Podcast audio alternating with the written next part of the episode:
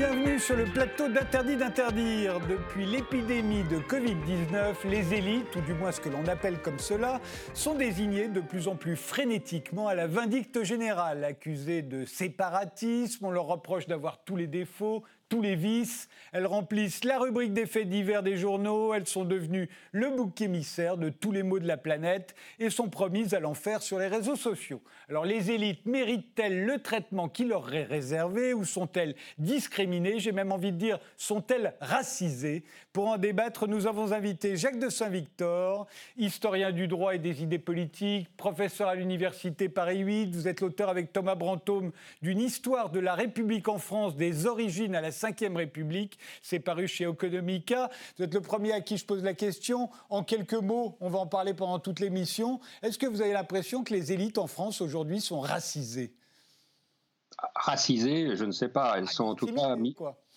Ah, discriminées de ce point de vue-là, oui, pardon. Euh, elles sont en tout cas pointées du doigt et c'est classique dans toutes les crises importantes que, comme celle que nous vivons actuellement. Mais je pense que c'est un phénomène plus ancien, on en parlera, qui remonte au moins à, la crise des subprimes de depuis 2008.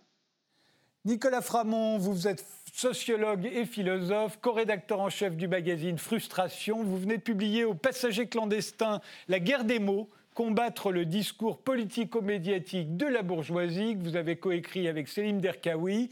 Alors les, les, les élites sont-elles racisées?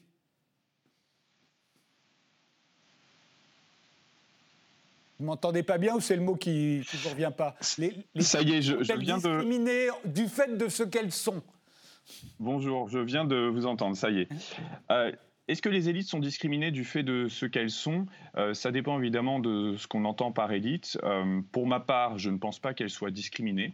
Je pense qu'elles sont pointées du doigt pour des pratiques finalement relativement ordinaires de leur quotidien, de leur façon de, concevoir leur attitude par rapport au reste de la population, de leur façon de se positionner par rapport aux lois, de, leur façon de se positionner face à leurs intérêts de classe à la reproduction de ceux-ci à travers euh, un réseau, par exemple. Et euh, ces pratiques sont pointées du doigt, et particulièrement vivement dans une période où euh, ce qu'elles s'autorisent euh, pour toutes ces raisons que j'ai citées là, qui est euh, la poursuite de leur pratique ordinaire, est refusée à l'ensemble de la population. Et pour une seconde raison, c'est parce qu'elles sont celles qui émettent un discours et qui légitiment le discours visant à justifier les restrictions sanitaires actuelles. Voire même pour un certain nombre d'entre elles, je pense à certains euh, grands journalistes de, de chaînes d'infos en continu, qui tiennent un discours sur le relâchement des Français, leur irresponsabilité face au Covid.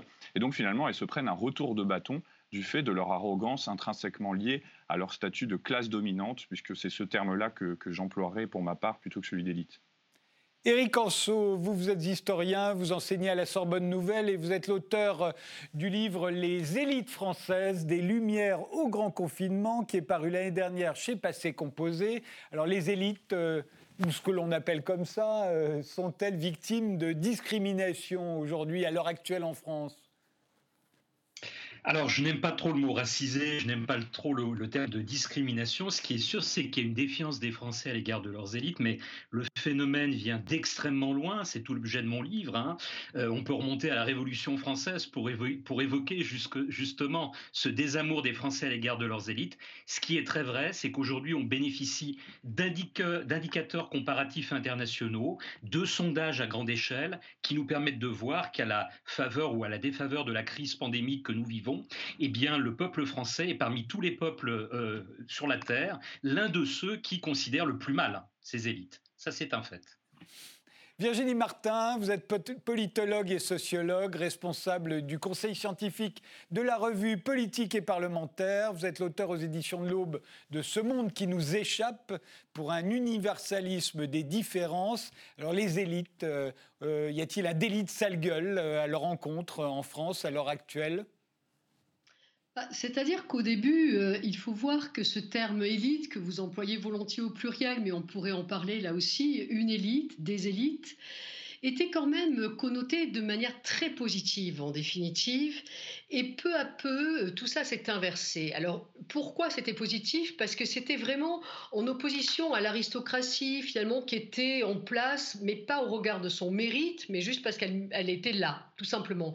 Les élites qui se sont mises en place après cela, ce sont des élites qui étaient soi-disant en place au mérite au mérite. Et c'est pour ça que c'était aussi que ces élites étaient vues et considérées relativement positivement parce qu'elles étaient censées être là au mérite.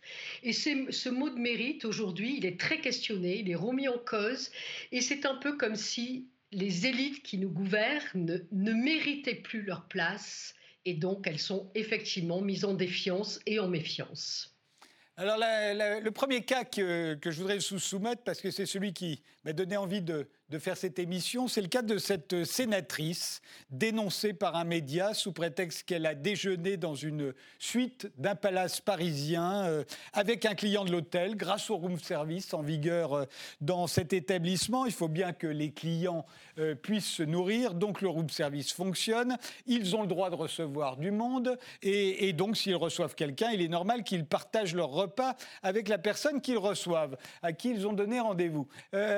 Ils étaient deux. De quel droit est-ce qu'on peut jeter en pâture au public le nom de cette femme, le nom de celui qui la recevait, le nom de l'établissement. Évidemment, c'est un palace, donc ça, c'est encore pire. Ça aurait été un hôtel euh, deux étoiles, euh, bon, vous me direz, il n'y aurait pas eu de room service. Mais euh, on n'aurait rien dit. Elle n'aurait pas été sénatrice, on n'aurait rien dit non plus. de quel droit est-ce qu'on peut faire une affaire publique dans un événement comme celui-ci, si ce n'est parce que les élites, désormais, bah, tous les coups sont permis et la chasse est ouverte. Nicolas Framont. Écoutez, c'est une question importante. Euh, premièrement, euh, euh, on a affaire effectivement à une sénatrice, vous l'avez précisé. Donc on a affaire à quelqu'un qui est chargé de, voter les lois et de contrôler l'action du gouvernement. Donc qui est quelqu'un qui est en responsabilité, qui est en responsabilité dans cette crise et qui fait partie des personnes qui donc ont validé le fait qu'il y ait des restrictions qui pèsent, qui pèsent sur tout le monde et qui pèsent en particulier sur leur vie sociale, sur leur capacité à rencontrer des gens, sur leur capacité à profiter des lieux de convivialité. L'extrême majorité de la population est privée de ces lieux-là, ce qui a des conséquences psychiques lourdes et des conséquences sociales lourdes. Et il se trouve qu'effectivement, pour une partie de la population qui a accès à des palaces, qui a accès aux room service qui vont avec, qui ont accès à toute cette vie que en temps normal les gens n'imaginent pas qu'elle existe, eh bien quand ils, euh, euh, quand ils y ont accès pendant le Covid et que ça leur donne des facilités pour euh, quelque part vivre dans un monde sans épidémie, eh bien ça soulève cette injustice criante, d'autant plus qu'on a affaire à quelqu'un qui a validé ce principe-là. Donc moi je pense pas qu'elle soit jetée en pâture. Je pense que quand on a des responsabilités politiques, c'est normal qu'on soit amené à devoir les justifier, euh, les, amener et à être questionné là-dessus. Donc moi, ça me scandalise pas du tout. Euh, ça me scandalise pas du tout. D'autant plus qu'encore une fois, on a quelqu'un qui est en responsabilité. C'est le rôle de la presse que d'essayer de faire ces enquêtes-là et de montrer comment chacun vit cette épidémie et comment du coup, quand ces décisions sont prises par finalement, bah, cette classe dominante politiquement, eh ben, peut-être qu'elle prend des décisions qu'elle-même ne subit pas. Et ça, c'est très problématique. Euh, Jacques de Saint-Victor? Écoutez, moi je connaissais même pas cet euh, cet euh, épisode. J'ai l'impression qu'il faut, faut, tout de même un petit peu serrer les problèmes. Il y, a, il y a, des cas qui ont été mentionnés dans la presse euh, je pense qu'on en parlera, euh, où là, il y a véritablement des scandales, c'est-à-dire des violations euh, ouvertes des interdictions qui ont été émises par les autorités. En l'espèce, je crois que même les, gens les plus, les plus modestes peuvent tous déjeuner. Alors là, il se trouve que déjeunent dans un palace, mais ça ne me paraît pas être un cas particulièrement scandaleux. Je crois qu'il faut faire très attention dans des périodes très dure comme celle que nous vivons et comme celle que nous allons surtout vivre. Parce que la crise que nous avons connue, notamment celle des Gilets jaunes, a été mise en parenthèse par euh, l'épisode que nous connaissons maintenant du Covid. Mais nous allons connaître ensuite, probablement après euh, le déconfinement, tout le monde espère qu'il se fasse euh, rapidement, nous allons connaître à nouveau une crise, une crise sociale dure et il faut se garder de discours particulièrement démagogiques. Il y a les sycophantes qu'on connaît très bien, qui sont finalement au terminal euh, les pires ennemis de la démocratie. Donc il faut serrer les cas. Je pense qu'il y a eu des abus, nous en avons connu certains, je pense qu'on en parlera, peut-être l'épisode de, de, du, napoléonien euh, dans son palais. Dans son soi-disant palais de Vivienne. Là, on est vraiment dans des cas évidemment euh, condamnables. En l'espèce, déjeuner avec quelqu'un euh, dans le cadre d'un lieu privé, euh, si, on respecte les, normes les plus, élémentaires, me semble tout à fait en dehors des scandales que nous connaissons. Oui, effectivement, il faut bien dire, ils étaient deux, hein, ils n'étaient pas sept, ils n'étaient pas huit, ils étaient deux. Euh, et j'aurais aimé, moi, mais évidemment ça n'était pas le cas, mais j'aurais aimé que, euh, prise à partie par euh, ce journal, elle lui aurait dit, bah oui, j'ai été voir mon amant.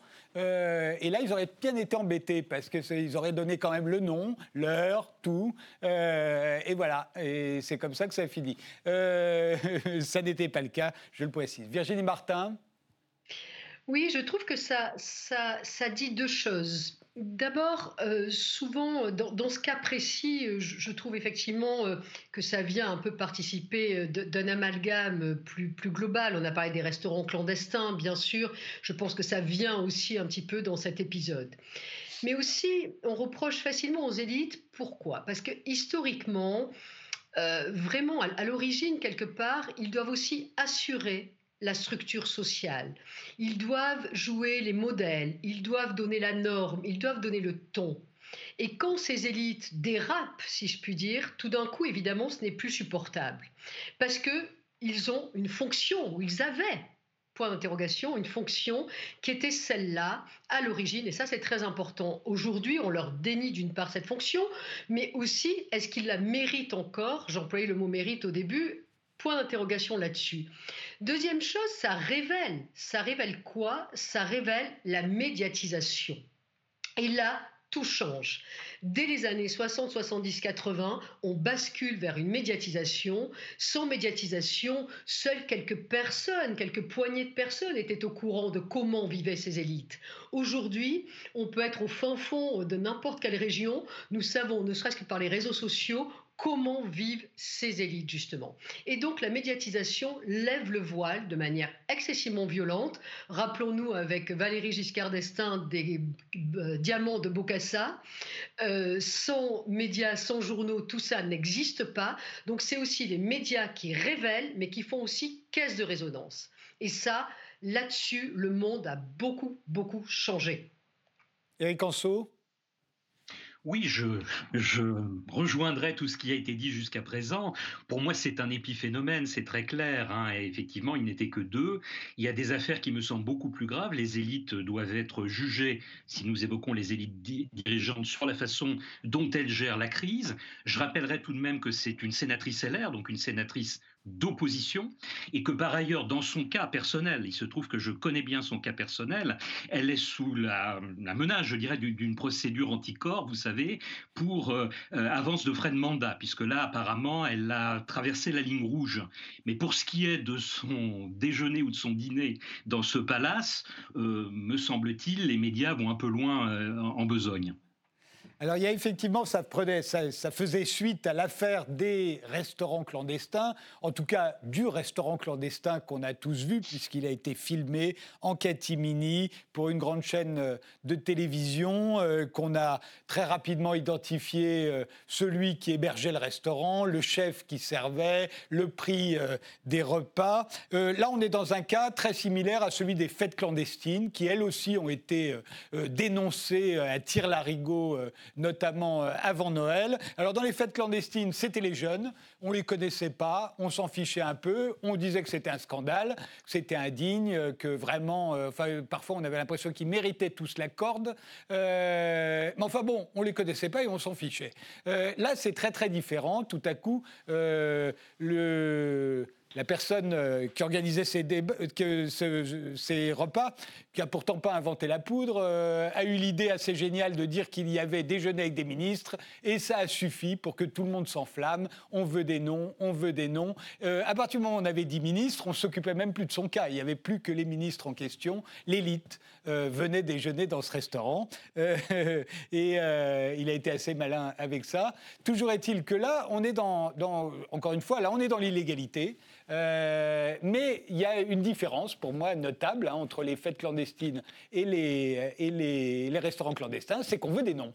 Euh, on veut des noms, donc euh, là, on est quand même dans la chasse à l'élite. J'entends par élite les gens connus. Parce que, comme on l'a dit, il y a plusieurs élites, hein, Eric Anso. Oui, tout à fait. Alors, il se trouve qu'il s'agit de Pierre-Jean Chalençon, donc un grand spécialiste de, Napoléon, fort riche, qui effectivement a réhabilité cet euh, hôtel particulier du, centre de Paris, qu'il appelait le Palais Vivienne. Il y rejoue, c'est un peu des dîners de l'entre-soi, il y reçoit des gens comme lui. Alors, il y a, on le sait, un ancien ministre, euh, euh, Brice Hortefeux, qui a participé à ces dîners, un journaliste bien en vue, Alain Duhamel, mais jusqu'à preuve du contraire, pas de ministre en, en exercice nous attendons toujours, au jour d'aujourd'hui, les noms. Par contre, il y a une petite confusion qui a été faite et qui n'a pas été relevée, puisque Pierre-Jean Chalençon, vous savez, ce sont les fêtes du tout Paris, il a dit qu'il avait dîné avec des ministres en exercice, mais sans préciser forcément que c'était au, Palais Vivienne, peut-être dans d'autres de ces dîners clandestins, car nous le savons tous, il s'en organise beaucoup dans, Paris. Donc si vous voulez, euh, effectivement, ce qui est gênant, c'est peut-être cette collusion, ces confusions, et euh, voilà, on ne relève pas forcément euh, lorsqu'il s'agit, je dirais, d'hommes politiques, on ne va pas creuser, et on devrait peut-être le faire, en l'occurrence. On n'a pas été très loin ici. Mais dans les euh, investigations. Soyons, sérieux, euh, Éric Anso. Euh, si vous êtes ministre aujourd'hui, vous n'allez pas dans un restaurant clandestin. Vous savez bien que le premier Pékin venu a un appareil photo, une caméra dans son téléphone. Vous n'allez quand même pas jouer votre, votre Marocain pour aller déjeuner avec, avec trois personnes. C'est absurde. Bien sûr que non, vous ne les trouverez pas. Ils n'y vont pas. Ça n'est pas possible. Il faut bien s'y résoudre. Aujourd'hui, les élites sont plus surveillées que n'importe qui d'autre.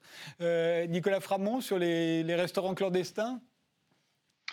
Moi, je crois que euh, je crois que si. En fait, je pense que. Alors, je n'en sais rien finalement. À la fin, est-ce qu'il y a eu des ministres ou pas euh, C'est pas c'est pas ce soir qu'on va trancher le débat. Par contre, non, ça me semble pas incohérent que des ministres euh, risquent leur strapontin, sachant qu'en fait, ils ne risquent pas grand-chose, hein, parce qu'on est quand même à une ère où les ministres ne démissionnent plus, même quand ils sont soupçonnés de viol. Donc, le risque est quand même très limité. mais par contre, bah, les ministres font partie d'une classe qui est la classe bourgeoise, qui a sa propre sociologie, qui a son entre-soi, qui a l'entretien de son réseau. Et c'est tout un investissement, ça, pour, euh, pour continuer à faire fonctionner sa classe et sa mainmise sur euh, l'ensemble des institutions. Et pour fonctionner comme ça, eh bien, il faut faire des dîners, il faut, faire, euh, il faut se rencontrer, il faut, il faut entretenir une sociabilité. Et c'est comme ça qu'on est dans le jeu. C'est comme ça qu'on est dans le grand mercato de la classe dominante. c'est pas en s'isolant chez soi. Et en quelque sorte, bah, peut-être qu'on peut dire que le fonctionnement de la classe bourgeoise a été, à un moment donné, grippé par le Covid. Bon, très vite, ils se sont adaptés. Hein. Je me souviens du, patron du MEDEF qui lui faisait des allées et venues en jet privé entre Paris et sa résidence secondaire dès le premier confinement, donc ce n'est pas nouveau. Ça, c'est une première chose, c'est-à-dire que la bourgeoisie fonctionne comme ça. Et cette affaire révèle ça. Et quand on parlait de bah, l'hostilité que ça suscite, moi je dirais, bah oui, ça suscite du scandale parce qu'encore une fois, on parle de responsables politiques, mais de toute façon, les élites, que moi j'appelle encore une fois les classes dominantes, ne peuvent que décevoir elles ne peuvent que décevoir parce que leur construction élitiste n'est qu'une justification a posteriori d'un pouvoir qu'elles ont, qu'elles ont, obtenu historiquement. Hein. La bourgeoisie règne sur la France à peu près depuis le 19e siècle et c'est entouré de fictions justificatrices pour ça. Les patrons sont des créateurs de richesses, les hommes politiques sont des passionnés d'intérêt général euh, et ainsi de suite. Et finalement, bah, régulièrement, le vernis de, de, ces croyances, de ces mythes autour de leur légitimité à nous dominer, ben, craque craque. Et c'est vrai, craque peut-être de plus en plus avec la médiatisation, et finalement, bah, c'est une bonne chose, parce que tout ça, c'est un ensemble de mythes qui sous-tend un, mécanisme de domination. Donc oui, forcément, ça déçoit, parce qu'une partie de la population y croit quand même, parce que c'est très bien fait, parce qu'il y a tout un tas d'agents qui sont là pour, pour faire valider ces mythes, pour les diffuser dans le discours médiatique, politique, universitaire. Mais de temps en temps, bah, on est face à ce fait-là, c'est-à-dire que les hommes politiques passionnés d'intérêt général sont des gens qui parfois ont bassement envie de s'enrichir, ont bassement envie de gloire. Les créateurs de richesse, bah, en fait, ce sont des gens qui se nourrissent du travail des autres. Euh, les grands hommes de culture sont des gens qui avaient juste su entretenir le bon réseau, le bon entre-soi pour parvenir. Et c'est ça qui s'est produit. Donc finalement, cet épisode, c'en est un particulièrement scandaleux. Il y en aura d'autres. Et à chaque fois, c'est la même chose qui est euh, dénoncée. C'est la même déception et la même colère qui se produit. Ça, c'est un argument original de Nicolas Froimont parce que euh, aussi bien la jeunesse, on sait qu'elle a besoin de se voir, elle a besoin de se rencontrer, et quand on lui reproche euh, d'aller sur les quais euh, de, du canal Saint-Martin ou quand on lui reproche de faire des fêtes, on se dit bah, c'est bien de son âge, et au fond, la jeunesse sans fête, effectivement, ça n'est plus la jeunesse. De dire qu'au fond, la, classe dominante a besoin de dîner ou de déjeuner pour, pour exister, c'est ce qui ferait, effectivement, je trouve que c'est un argument original. Jacques de Saint-Victor? Oui, alors moi, je, bon, je rentrerai pas dans, le discours euh, très, très politisé euh, du précédent intervenant, mais il y a quelque chose qui, en revanche, me paraît assez juste dans ce que dans qu'il a dit, c'est le fait que euh, en France, et c'est une spécificité française, et là, ça nous ramène peut-être bien au sujet d'origine, c'est qu'il y a non seulement une défiance du peuple vis-à-vis des élites, mais il y a aussi une très grande défiance des élites vis-à-vis du peuple, et ça c'est lié à notre histoire et notamment à la Révolution française. C'est beaucoup plus marqué que dans d'autres pays, et euh, il y, a des éléments euh, très, très notables euh, qui, qui, structurent toute notre histoire depuis deux siècles et qui nous permettent de comprendre les élites françaises ont cette singularité, elles ont beaucoup plus peur du peuple que d'autres élites italienne, allemande par exemple, ou d'autres. Euh, c'est paradoxal, mais depuis, la Révolution, depuis, on peut dire euh, quasiment le, massacre du Champ de Mars, les, élites révolutionnaires qui ont commencé la Révolution ont commencé la Révolution avec le peuple et se sont rendus compte que finalement le peuple, eh ben, il était dangereux parce qu'il pouvait toujours aller un peu plus loin. J'ai un autre élément euh, qui me revient à l'esprit, par exemple. On sait que la propagande, au moment de la Première Guerre mondiale, la propagande était beaucoup plus forte en France que euh, dans le Reich allemand ou que euh, dans l'Empire euh, britannique, par exemple.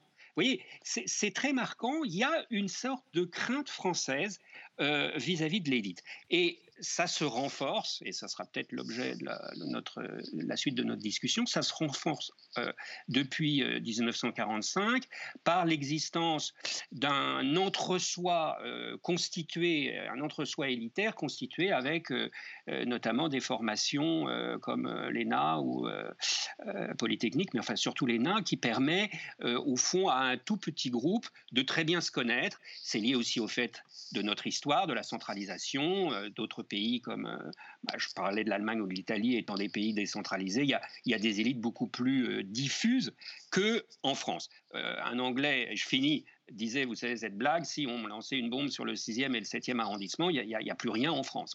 toutes les élites ont disparu. Donc c'est vraiment quelque chose de très spécifiquement français.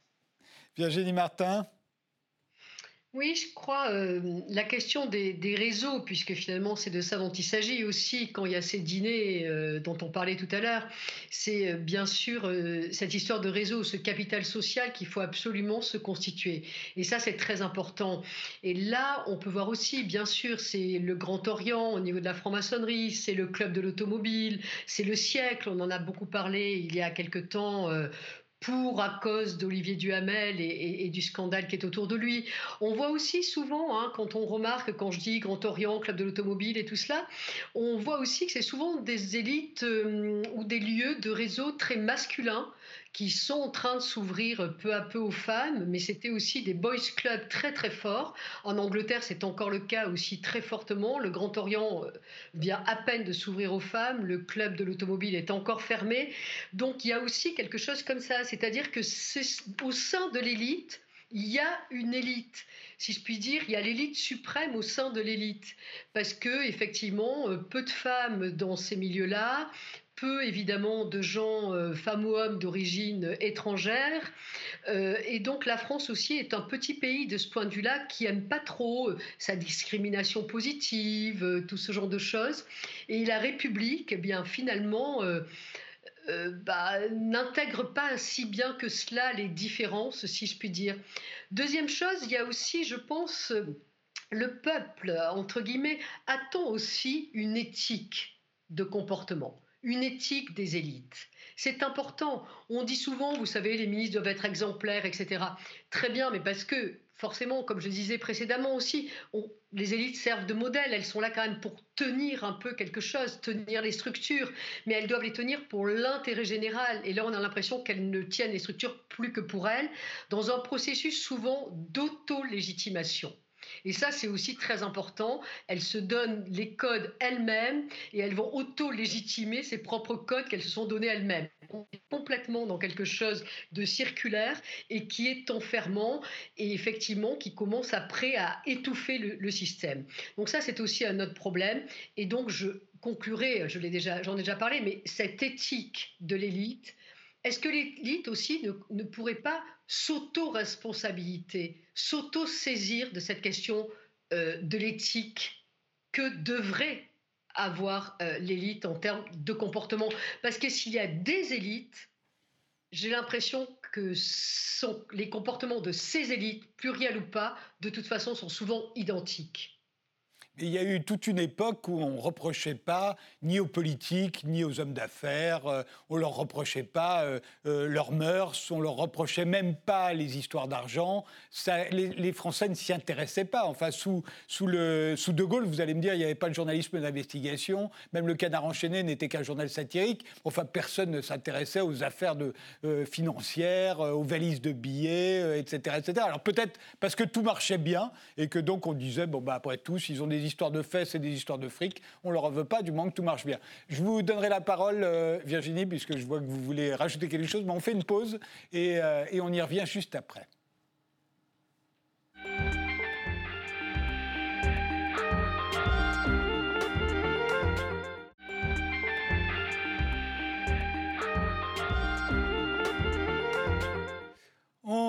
Repart euh, dans ce débat avec euh, Jacques de Saint-Victor, avec Nicolas Framont, Éric Anceau et Virginie Martin.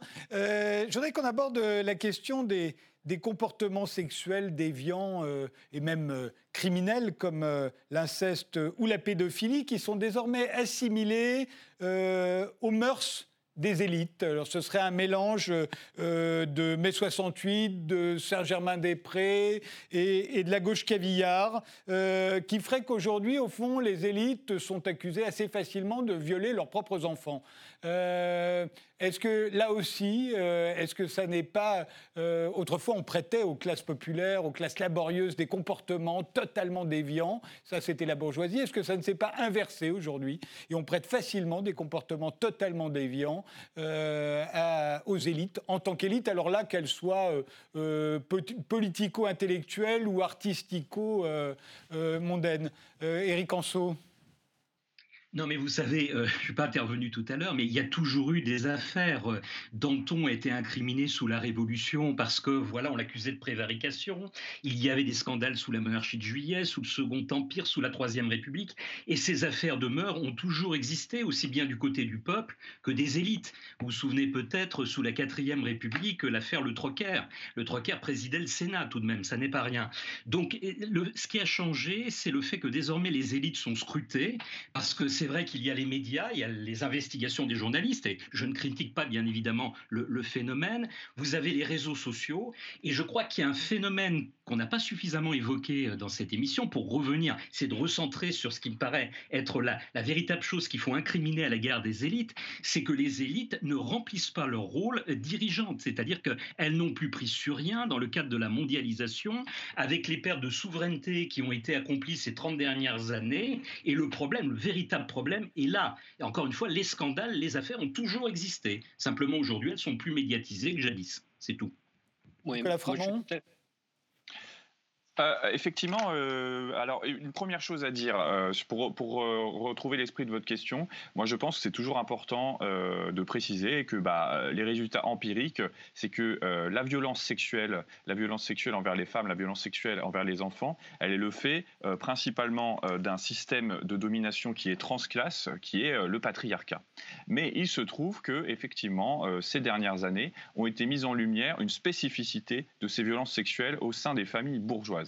Particulièrement le livre euh, de Camille Kouchner, La Familia Grande, a bien exposé un certain nombre de déterminants. En tout cas, moi, c'est ce que j'ai pu apprendre. Et il m'a semblé que deux choses, on retrouvait deux choses particulièrement dans cette spécificité de la violence sexuelle au sein de la bourgeoisie. C'était bah, le fort sentiment d'impunité dont on a déjà parlé tout à l'heure. C'est-à-dire ce sentiment finalement que nous, on est au-dessus des lois, que nous, pour nous, c'est différent, parce que nous, en tant que membres justement de l'élite, comme vous disiez, bah, on a des besoins différents, on a des façons de penser différentes pas comme le commun des mortels, voilà, qui est lié à ses pulsions, par exemple. Et puis il y a aussi une capacité à se justifier, parce que c'est ça qu'on apprend aussi dans les écoles des élites, c'est à toujours se sentir bien dans ses pompes, en toutes circonstances, et être capable de mobiliser toute sa littérature à disposition. Et euh, quand on, lit cette histoire, qui est une histoire parmi tant d'autres, eh ben on se rend compte que ça, c'est-à-dire que la capacité à dominer quelqu'un aussi euh, aussi faible qu'un enfant, eh bien, a pu être justifié par tout un corpus quasi de références littéraires et toute une capacité à se sentir bien, quelles que soient les circonstances. Et à ça s'ajoute euh, la structure spécifique de la famille bourgeoise, où souvent l'enfant, dans ses besoins, est nié. Ça, ce sont les leçons que j'ai pu tirer euh, des, dernières analyses qui ont été produites et qui me semblent spécifiques à cette, à cette violence sexuelle d'une classe sociale qui produit de la violence envers les autres classes, mais qui produit aussi des violences en son sein. Parce qu'un des principes de cette classe sociale, c'est de toujours nier les rapports de domination euh, qu'elle organise. Et si elle les nie au travail, si elle les nie en politique, eh ben, elle a tendance aussi à les nier en matière euh, sexuelle et affective. Virginie Martin? Oui, sur, euh, sur la question du patriarcat, je pense que c'est très important, ça vient d'être dit. Et c'est euh, ce patriarcat en plus, c'est de par le monde, euh, bien entendu. Et il n'est pas que euh, dans les classes bourgeoises, il est absolument partout. Mais peut-être ce qui change aussi ces dernières années, c'est aussi ce qu'on appelle l'empowerment au féminin, c'est-à-dire la capacité des femmes à prendre vraiment leur destin en main, à dire, à dénoncer, à interpeller et à mettre sur la place publique vraiment tous ces drames. Et ça, c'est très important, puisque tout d'un coup, là, les femmes prennent la parole. Ça, c'est excessivement important, ça change beaucoup. Et là, évidemment, le contexte MeToo aide énormément. Le contexte Balance ton port après en France aide aussi beaucoup. Et là, il y a quelque chose qui bascule dans ces dominés historiques que sont les femmes de par le monde. Évidemment, là c'est terminé. elles ont euh, sifflé la fin de la récréation et ça c'est très important. L'épisode DSK, on n'en parle pas assez non plus dans cette affaire. L'épisode DSK, je pense qu'il est bien, finalement, non pas que l'événement ait eu lieu, mais qu'il ait eu lieu aux États-Unis. On parle souvent de la morale, du puritanisme américain, etc. Mais quelque part, il y a là, c'est pas la morale, c'est juste le crime on a dit beaucoup en France, c'est pas grave, c'est rigolo, c'est de la drague, c'est ci, c'est là. On va pas moraliser. C'est comme euh, Gainsbourg et Charlotte avec euh, Limon Ancest. Après tout, euh, est-ce qu'il faut tout interdire? Non, c'est pas la question. C'est qu'à un moment donné, il y a des victimes, il y a des gens qui subissent, il y a des Nafissatou Diallo. Et, et, donc, il y, a des, il y a des drames et, il y a des gens qui subissent. Donc, c'est des gens qui subissent, là, aujourd'hui, ben, se lèvent et se casse, nous dirait euh, évidemment la comédienne, et c'est tant mieux. Jacques de Saint-Victor? Oui, bon, écoutez, je suis euh, en partie d'accord avec ce qui vient d'être dit. Simplement, c'est quelque chose qui nous sort un peu du cadre purement de la question des élites, parce que c'est des phénomènes qui existent partout. Mais MeToo a touché aussi bien les élites que des gens euh, extrêmement modestes. Moi, ce que je voudrais euh, ajouter, c'est rebondir sur ce qu'a dit Eric Anso et en partageant tout à fait son analyse et en l'affinant, s'il il me le permet, c'est que euh, la critique des élites telle que nous la connaissons aujourd'hui, moi ça me frappe parce que je vis entre la France et l'Italie et en Italie la critique des élites est très très ancienne. Et en France jusque dans les années 70, alors que les phénomènes de corruption, les phénomènes qui ont été évoqués euh, par les différents intervenants existaient, mais étaient, faisaient beaucoup moins résonance que depuis, et, c'est pour ça que j'ai parlé de la crise des subprimes, je crois que depuis la crise de, 2008. Pourquoi la crise de 2008 a-t-elle été si importante dans la prise de conscience euh, ou en tout cas dans la critique élitaire, c'est que euh, à partir de 2008, les Français qui avaient euh, une grande confiance depuis le général de Gaulle dans leurs élites, et en particulier, en tout cas, depuis, euh, la, disons, depuis les Trente Glorieuses, eh bien là, à partir de 2008, il y a eu le sentiment que ces élites ne maîtrisaient plus rien. Et que, en plus, ces élites nous avaient vendu la mondialisation heureuse, nous avaient vendu le libéralisme, nous avait vendu l'Europe comme étant la solution à tous nos problèmes et qu'à partir de là, au fond, euh, on raserait gratis. Et tout cela eh bien, depuis euh, quelques années, on se rend compte que ça, ça ne marche pas. Et à partir de là, on a vu, comme on l'a vu sous l'Ancien Régime à partir euh, des années 1770, c'est-à-dire de la crise de, la monarchie, eh bien, on voit surgir un discours anti-élitaire particulièrement virulent, parce que euh, ce n'est pas, en réalité, ce n'est pas parce qu'il y a des élites qu'il y a un discours anti-élitaire. Euh, il y a toujours eu des phénomènes de domination, mais il y a des moments dans l'histoire où ces phénomènes de domination sont beaucoup moins acceptables ou en, ou en tout cas beaucoup moins supportés par le peuple que dans d'autres. Mmh euh, euh, vous disiez, Frédéric Tadei, dans les années 80-90, je me souviens qu'il y avait des émissions à la télévision d'éloges de faiseurs de fric, par exemple. Je crois que c'était le nom d'une émission qu'animait Bernard Tapie, et ça ne choquait personne. Aujourd'hui, c'est ce genre de choses qui serait totalement impossible parce que justement, il y a une crise de, euh, cette, euh, euh, de cette inefficacité en réalité des élites qui sont accusées de s'être trompées et, et d'avoir trompé. Voilà. Je pense que le nœud de la crise élitaire que nous connaissons, elle tient à cette impuissance. Mais c'est aussi dans les années 80 et 90 qu'on a commencé à mettre des, membre de l'élite en prison, ce qui ne s'était pas vu depuis, depuis assez longtemps, au moins depuis la libération. Euh, oh, encore un exemple que je voulais vous soumettre. Alors là, on parle très souvent de la sécession des élites, de leur séparatisme. Euh, et, on a vu, dès qu'un confinement euh, est annoncé, on a accusé les élites de se carapater dans leur résidence secondaire, forcément avec piscine, tandis que le reste de la population étouffait euh, et, en plus, on les a accusés d'apporter le coronavirus en province. Euh, comme s'il y avait, euh, comme s'il y avait besoin des élites. alors là, dans un sens très large. Hein, euh, pour, euh, pour euh, apporter le Covid en province. On remarquera d'ailleurs qu'il n'y a jamais eu aucun cluster qu'on ait pu trouver en province dû à l'arrivée des Parisiens. Mais on sait bien que le soupçon est là. Comme les Juifs apportaient la peste, forcément, les Parisiens et l'élite apportent le Covid. Là aussi, est-ce que est-ce que est-ce que c'est pas euh, est-ce que c'est pas de la stigmatisation, Nicolas Framont? Je sais que vous avez toujours de très bons arguments. Vous êtes arrivé à me convaincre sur un certain nombre d'entre eux. Alors allez-y là-dessus. Alors pour une part, il euh, y, a pour moi une chose qui relève de, de l'habitude, voire de l'humour. Par exemple, accuser les Parisiens de tous les maux. Euh, en France, on le fait beaucoup. Euh, il y a une part de pensée sincère là-dedans, il y a une part d'exagération. Par contre, euh, si on reprend les éléments empiriques tels qu'on les connaît, je pense par exemple à la dernière enquête de l'INSERM, EPICOV, qui est une enquête épidémiologique sur l'épidémie à travers la classe sociale. Ce qu'on constate, hein, et ce, qui est écrit noir sur blanc dans, dans le résultat de cette enquête, c'est que au début de l'épidémie, et d'ailleurs ça a été le cas plus ou moins tout le long, les 10% les plus riches ont été les plus contaminants ce ne sont pas ceux qui sont le plus morts de l'épidémie, puisque ce sont ceux qui ont la meilleure santé et aussi le meilleur accès aux soins. Par contre, ce sont eux qui ont le plus diffusé, qui ont été les plus touchés par le virus et donc qui ont été bah, les plus contaminés on nous l'a suffisamment dit, hein, si vous vous faites contaminer, bah, vous êtes aussi contaminant. Donc ça, c'est une réalité euh, empirique. Alors à quoi c'est dû? Pas uniquement aux résidences secondaires, évidemment, et aux Parisiens qui descendent euh, en province euh, profiter de l'air et de la nature, ce qui me semble par ailleurs être une revendication aussi légitime.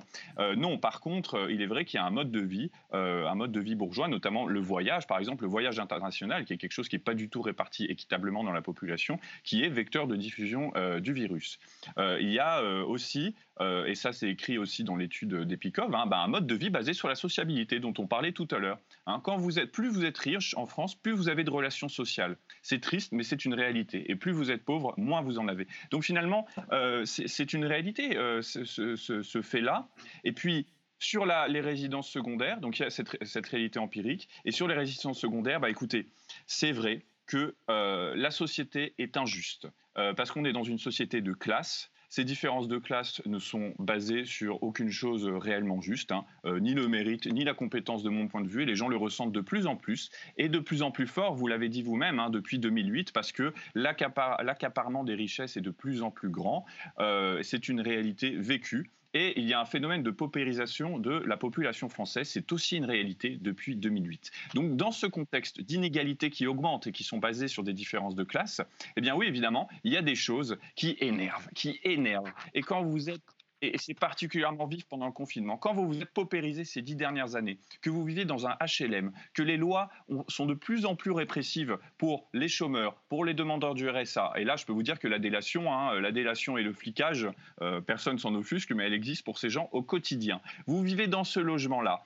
Euh, on, vous culpabilise par ailleurs euh, à la télévision. Pour peu que vous soyez musulman, vous êtes toutes les semaines dans les journaux. Et là, bah oui, le confinement met en valeur des différences. Et c'est-à-dire que ça exacerbe ces inégalités. Dans un confinement national, les pauvres sont de plus en plus pauvres et de plus en plus seuls. C'est une réalité. Et les riches se sont enrichis. C'est aussi une réalité. Les riches ont fait des économies. Leur patrimoine s'est amélioré en 2020. Et en plus, peuvent activer les ressources dont ils disposent. Et parmi ces ressources, il y a les résidences secondaires. Les résidences secondaires qui sont concentrées sur les riches. Et donc, oui, évidemment, pour les gens qui n'ont pas accès à ça, c'est écœurant. C'est écœurant parce que ça fait que souligner tout l'écart qui s'est creusé ces 10, ces 15 dernières années. Et finalement, il faut vraiment isoler ce phénomène de purement le confinement. Il faut voir en quoi le confinement intervient à un moment où déjà les inégalités persistantes soulevaient l'injustice de notre société. Et donc oui, ça crée du ressentiment. Et ce ressentiment, comment, après tout ce qui s'est passé en 15 ans, on peut ne pas le trouver légitime? Virginie Martin? Oui, je crois qu'il y a une date peut-être qu'on oublie un petit peu, c'est 1989 quand le mur de Berlin tombe. Partant de là, on a déjà évoqué ça, c'est évidemment les débuts de l'internationalisation. Mais du coup, ce sont les débuts d'une élite qui déserte.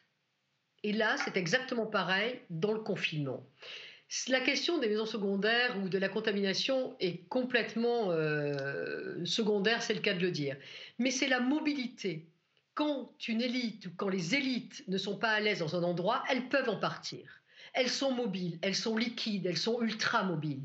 Elles ne sont pas assignées à résidence. Et ça, c'est quelque chose de très important. Les impôts ne sont pas bien en France. J'externalise, j'exporte ma société au Luxembourg, aux îles Caïmans, à Taïwan, ou que sais-je. Euh, ce n'est pas bien là, je pars, je m'en vais. Euh, Paris est devenu infernal, il y a trop de pollution, il y a du Covid partout, je pars en Bretagne et je vais m'aérer. Donc ça, c'est important. Et là, il y a un mouvement de désertion. Et la désertion, c'est ça qui est insupportable. Tout d'un coup, c'est comme s'il n'y avait plus de solidarité. Elles n'appartiennent plus au peuple que nous formons. Or, les élites, normalement, doivent servir de guide, etc.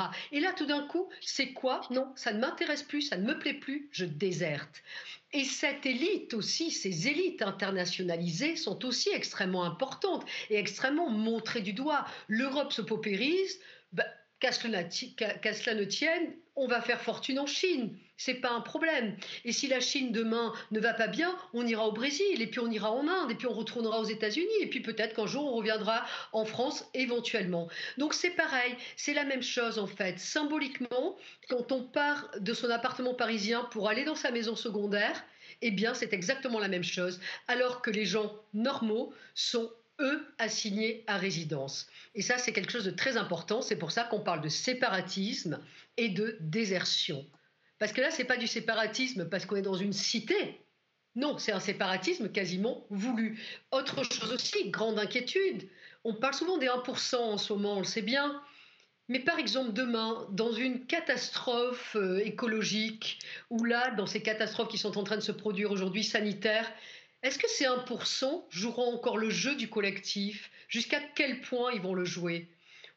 On n'est pas sûr de ce ruissellement ou même juste de cette solidarité, de cet impôt de solidarité sur la fortune qui a largement été supprimé en France.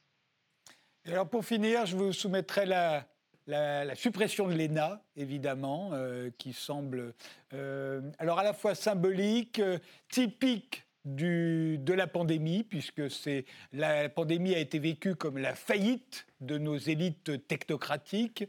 Elles n'auraient pas été capables de, euh, d'endiguer euh, le virus, de, de contrôler l'épidémie. Euh, bref, elles seraient responsables de tout. Elena, donc, serait au fond le prix à payer. Alors, Jacques de Saint-Victor, vous l'évoquiez, Elena, tout à l'heure. pour en dire quoi? Non, mais là, euh, pour ce qui concerne la réforme, ce n'est pas une suppression. En réalité, c'est on change de nom et puis on change une chose qui peut être techniquement pas mauvaise, c'est d'essayer d'éviter euh, qu'il y ait tout de suite, dès l'origine, une séparation entre les grands corps et puis, et puis le reste des administrateurs civils. Enfin, ça ne va, pas, va pas aller très très loin, euh, étant donné que le vrai problème de ce qu'a représenté l'ENA, c'est, alors que ce n'était pas du tout l'objectif au départ, hein, bah, c'est un entre-soi. Et c'est ça le drame euh, que, l'on connaît spécifiquement euh, en France, c'est l'entre-soi euh, élitaire, puisque nous avons par exemple, avec le, notamment dans le domaine de la finance, il y a des liens beaucoup trop étroits entre Bercy et puis tous les gens qui ensuite pantouflent dans les, dans les grandes banques ou les grandes assurances. c'est un des phénomènes, je crois, en Europe, en tout cas les plus, les plus prononcés. Donc, moi, je, rejoindrais, euh, si vous me permettez pour finir, ce que disait euh, Valérie Martin, euh, Virginie Martin, pardon, dans la vieille, dans, la vieille théorie marxiste, ça fera peut-être plaisir au, l'autre, au sociologue, on distinguait, vous savez, entre les, pardonnez-moi, j'ai pas retenu votre nom, on distinguait entre les élites nationales dans la, et les élites compradors. Les élites compradors, c'était justement ces élites qui n'avaient plus d'attachement véritablement à la nation et faisaient le jeu notamment des multinationales américaines en, Amérique latine. Et c'est un peu ça aussi le drame contemporain, c'est qu'on a de plus en plus d'élites compradors et de moins en moins d'élites nationales, en tout cas attachées à ces questions euh, nationales. Eric Anso oui, je rebondis sur ce que vient de dire Jacques de Saint-Victor et je suis d'accord avec lui parce que la fuite des élites a toujours existé. 1870, au moment d'une guerre dont on commémore le 150e anniversaire, il y avait une fuite des élites de Paris. 1940, au moment de la débâcle, Dieu sait que Marc Bloch a écrit sur le sujet L'étrange défaite, il y avait aussi une fuite, mais comme Virginie Martin l'a rappelé, on change d'échelle, ce sont les élites compradors. Alors pour répondre à la suppression de l'ENA, pour moi, si vous voulez, c'est un symbole qu'on jette en pâture parce qu'on a besoin justement de, de boucs émissaires. Je rappellerai simplement quelque chose et je trouve très choquant qu'on supprime l'ENA au moment où, avec ces deux derniers directeurs, l'ENA s'est profondément réformée. Sait-on par exemple qu'aujourd'hui, vous avez 32%, je dis bien 32% de boursiers à l'ENA? Sortez-moi une autre grande école où vous avez autant de boursiers. Pour moi, le vrai problème, c'est Sciences Po Paris. Je le dis net, on n'aura pas le temps de développer malheureusement. Je n'aurai pas le temps de développer cette idée, et pas du tout l'ENA. tout à fait d'accord. Oui, je suis tout à fait d'accord avec, euh, monsieur. je pense aussi que c'est bien euh, Sciences Po Paris et puis tout le système en fait de reproduction des élites qui, comme on le sait, commence dès la maternelle en réalité, qui est à questionner. Et je pense qu'il y a une spécificité française qui peut euh, particulièrement, comment dire, mettre en colère le citoyen. C'est que, vous voyez, en France, notre particularité, c'est que c'est le contribuable qui paye pour l'entre-soi et euh, les grandes écoles des élites, et qui payent cher, hein, puisque comme vous savez, on paye à peu près 8 000 euros par an pour un étudiant en apprentissage ou un étudiant à l'université, et on paye, il me semble, le quadruple pour un étudiant euh, à Sciences Po, et évidemment encore plus pour l'étudiant à l'ENA. Donc il y a aussi cette logique, ces grandes écoles, c'est aussi donner plus à ceux qui ont déjà plus, c'est-à-dire tous ces gens qui sont déjà passés par les meilleurs collèges, les meilleurs lycées, qui arrivent déjà avec un sentiment de supériorité un réseau incroyable par rapport au commun des mortels. En plus, on leur donne et on leur paye euh, avec nos impôts euh, cette, cette éducation qui va parachever euh, leur capacité à nous dominer, leur capacité à nous prendre de haut. Hein, c'est vraiment ça. Vous voyez, l'idée le, qu'on a de l'énarque, c'est que c'est quelqu'un qui est toujours droit dans ses bottes, qui est persuadé d'avoir raison, et puis, ces dix dernières années, qui est en capacité de nous réciter tous les dogmes en matière économique sans sourciller, et quand bien même la réalité a montré l'inverse. Donc ça, c'est une première chose. On le, le paye cher.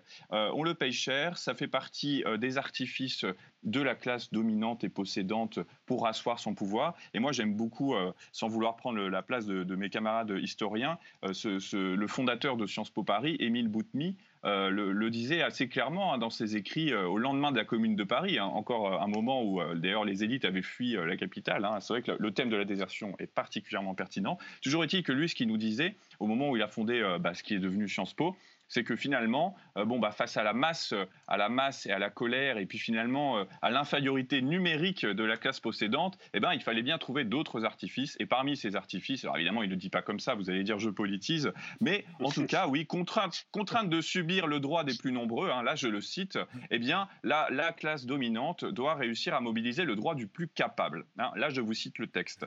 Et euh, c'est ce qui a fondé finalement euh, ce qui est devenu Sciences Po Paris. Et ça, c'est très intéressant. Ça veut dire que euh, on a une, bourgeoisie qui, au tournant du 19e siècle, au tournant des révolutions violentes, hein, au tournant de, cet épisode traumatisant de la Commune de Paris où elle avait dû fuir sa capitale, eh bien, a cherché une nouvelle façon de se légitimer auprès du bon peuple.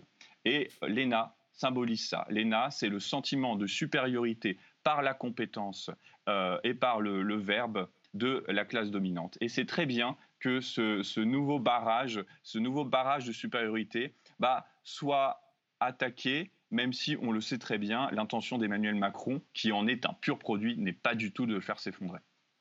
Virginie Martin, dernier mot oui, une réforme sans réforme, je crois qu'on l'a compris, on l'a très bien compris. Et puis euh, aussi, euh, moi je me rappelle justement pour avoir fait Sciences Po Paris en arrivant de ma province, et je vous assure que c'est un choc. Et, euh, mais pourquoi aussi On voyait bien aussi les gens qui derrière, moi je suis partie en doctorat, mais les gens qui allaient faire l'ENA. Et on voyait les motivations. Et les motivations, c'était effectivement des motivations de grande supériorité et de grands sentiments de supériorité. C'était tout à fait incroyable. Et d'ailleurs, aujourd'hui, ces gens ont des postes absolument hallucinants, avec des cumuls absolument incroyables, un pantouflage délirant. Et là, tout d'un coup, on voit bien aussi qu'il y a une espèce d'assurance professionnelle. Et finalement, au départ, on devrait faire l'ENA pour l'intérêt public, l'intérêt général, le bien commun, mais non, on fait l'ENA parce que ça assure une pérennité, une rente professionnelle. Et ça, je pense que c'est quand même le plus grave, ce que Sciences Po Paris n'assure pas tout à fait. Mais c'est très drôle parce que par, euh, une école très élitiste, c'est Polytechnique pour moi. Euh, et puis alors là, c'est pas basé sur la culture générale, hein, c'est euh, c'est du dur. Et, Polytechnique n'est pas du tout attaqué, n'est pas vu, mais, et même oublié de toute cette histoire. Ça vous étonne pas, Jacques de Saint-Victor? Mais non, Polytechnique d'abord est parfois un peu attaqué parce que on notamment on critique, mais alors c'est des critiques toujours plus techniques. On dit mais pourquoi ils monopolisent les X ponts, telle ou telle grande euh, administration ou tel ou tel euh, grand secteur, euh, mais c'est toujours un peu technique, l'électricité, le gaz, etc. Donc il y a parfois un petit peu cette technique. Vous savez, il y avait un très beau livre de Philippe Diriban qui s'appelait La logique de l'honneur et qui montrait très bien tous les problèmes français, c'est les problèmes statutaires, du haut en bas, c'est-à-dire euh, le, les postes réservés aux polytechniciens comme les postes réservés aux cégétistes euh, dans euh, certaines jadis grandes administrations publiques. Bon, bref, ça c'est un problème, on pourrait dire français, c'est le problème statutaire. Mais pourquoi il y a plus de critiques sur l'ENA? C'est parce que la palette euh, notamment à travers euh, tout le monde de la finance, qui aujourd'hui est un monde euh, extrêmement puissant, et, et, trusté, entre guillemets, par notamment tous les, tous les gens de, Bercy qui, qui, font un petit passage au service du public et puis qui, qui vont ensuite pantoufler. Alors c'est peut-être un peu en train de changer, c'est peut-être un peu en train de changer parce que on voit renaître avec euh, la crise que nous connaissons, un certain nombre de jeunes qui ont tout de même euh, un goût du service public. Et je voudrais terminer pour juste un point pour répondre euh, à notre ami sociologue. Il ne faudrait pas non plus oublier la loi des reins des oligarchies. C'est-à-dire, on ne pourra jamais se passer complètement d'élites. Ah, c'est la grande encore question. faudrait-il que ces élites soient exemplaires ou en tout cas recherchent, comme on a pu plus ou moins le connaître au moment des Trente Glorieuses, euh, le, bien commun et le service public. Voilà. Ce sera le dernier mot. Merci tous les quatre d'avoir participé à cette émission. Merci de nous avoir suivis et rendez-vous au prochain numéro.